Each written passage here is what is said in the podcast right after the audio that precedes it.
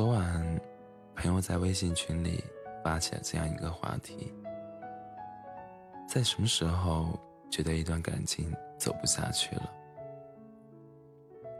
看到许多人，看到许多令人心疼的回答。最触动我的是这位群友说的：“和他在一起时，每次都是自己主动找话题，哪怕这样，他还是用沉默代替回答。明明在线，却不会主动来找我；明明没那么早休息，却还主动和我说准备睡了。无论我为他做了什么。”从不肯为我花半点心思，他根本没有把我当回事。无论再怎么努力，所有的热情都付诸东流。也许和这位群友一样，我们每个人的一生中，都有过那么一段爱而不得的经历。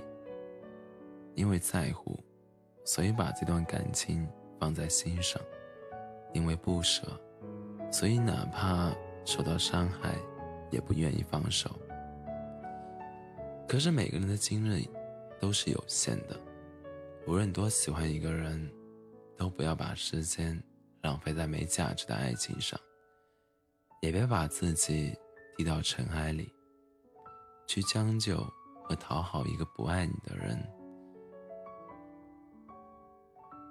如果坚持的很累。为什么还迟迟不肯离开？眼里没你的人，又何必把他放在心里？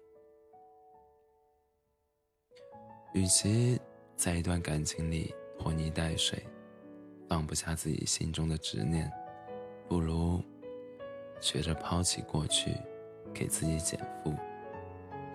就像电影《摆渡人》里说的：“你得不到的，是因为不属于你。”放不下的，是因为你不甘心。失去所爱，虽然伤心，但失去不爱你的人，又有什么可惜？你的付出，只有在有意义的人上、人身上，才是值得。离开眼里没你的人，对你来说，就是件好事。当你有勇气从那段。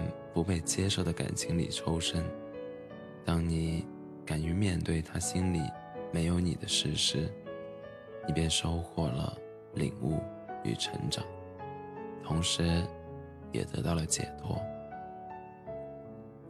记得蔡永康说过的一句话：“每个人心里的橱柜都是有限的，一定要把位置留给重要的人。”最靠近心的那个橱柜，只有一个，所以要留给最重要的人。